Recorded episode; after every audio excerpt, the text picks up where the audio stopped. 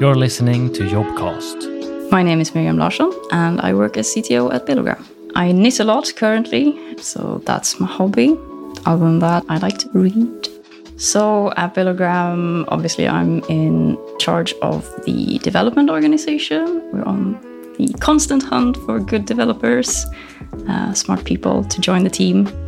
We have grown quite a lot in the last couple of years, both commercially and organizationally. Uh, to keep up, you always need more developers because there's an endless backlog of things to do.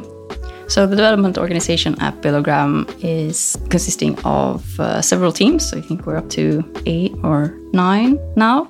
And the idea is to have as autonomous a team as possible, where you have all of the different roles and skill sets that you need in order to both set and execute on your backlog within your particular slice of our product.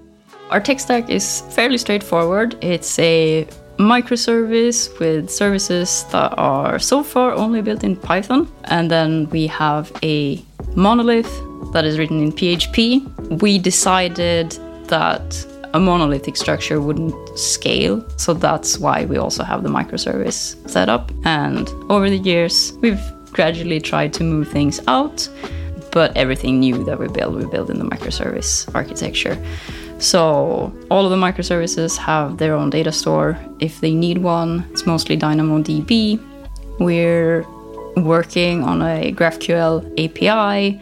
It's not complete yet, but eventually I suppose it will replace the public REST API that we have.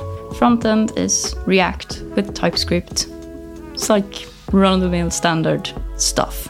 So those parts I think are quite easy to get into.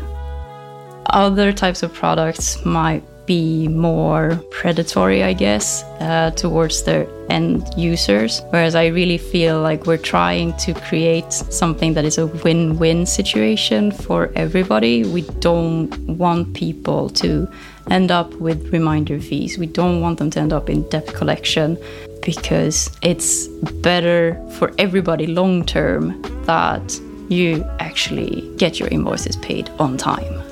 So individuals that fit in well at Billogram are usually uh, smart and self-driven, quite humble as well, listening to others, respecting others' opinions, not being afraid of voicing their own opinions. that fits well with, with our culture. You do get to choose how you want to structure your work-life balance. So a lot of the developers, the rest of the development organization as well, are, are working mostly from home. Some teams have like a set day of the week where we try to come into the office, uh, and then we have some individuals who want to be in the office every day. You should start working at Billogram because you want to work with great colleagues, because you want to work with a product that that actually is quite fair.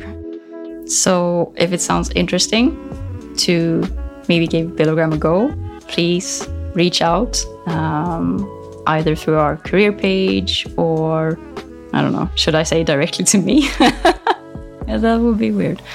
Please reach out through our career page. We'd, we'd love to have you.